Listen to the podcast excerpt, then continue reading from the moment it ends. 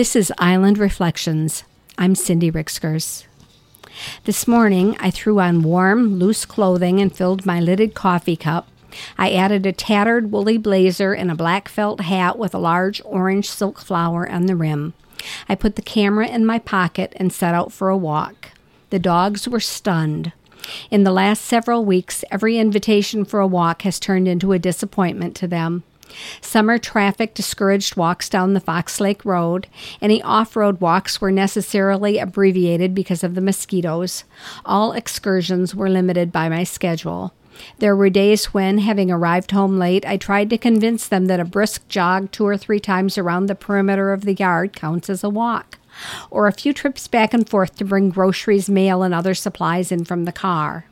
A wander through the garden to pick what's ripe, perhaps followed by the additional bonus of pulling weeds and dead stalks and adding those to the compost. Most often lately, and most convincingly, I might add, has been a long meander through the berry brambles in the woods and fields that surround my house. In my busy end of summer mode, multitasking was key. The dogs were not fooled. They know that when I have my bucket and head for the blackberry bushes, they are getting a wander, not a walk. They follow for a while, then find a patch of sunshine for a nap. They know a true squirrel hunting, smelling every new thing, heart racing walk when they get one. This morning they got one. We headed out the back door, across the side yard, and through the field to the old logging trail.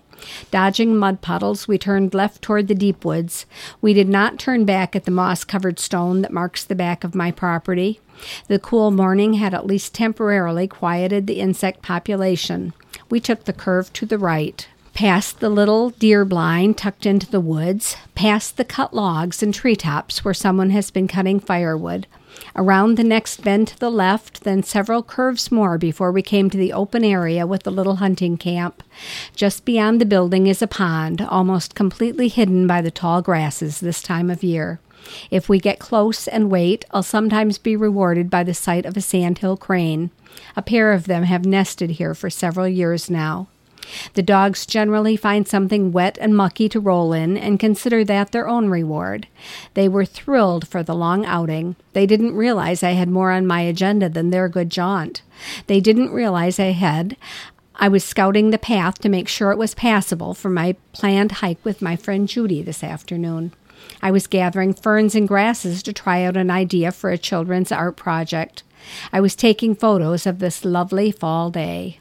Finally, now that cool weather has made the woods more accessible, I was checking to see if the blackberries were producing well out beyond my patch. This time, happily, they were duped. They thought the walk was for their benefit alone. This afternoon, with Judy, we, trace, we retraced our steps for another pleasant walk. Invigorating, relaxing, beautiful. Just exactly what we've been waiting for here on the Fox Lake Road. That's today's Island Reflection. I'm Cindy Ricksgers.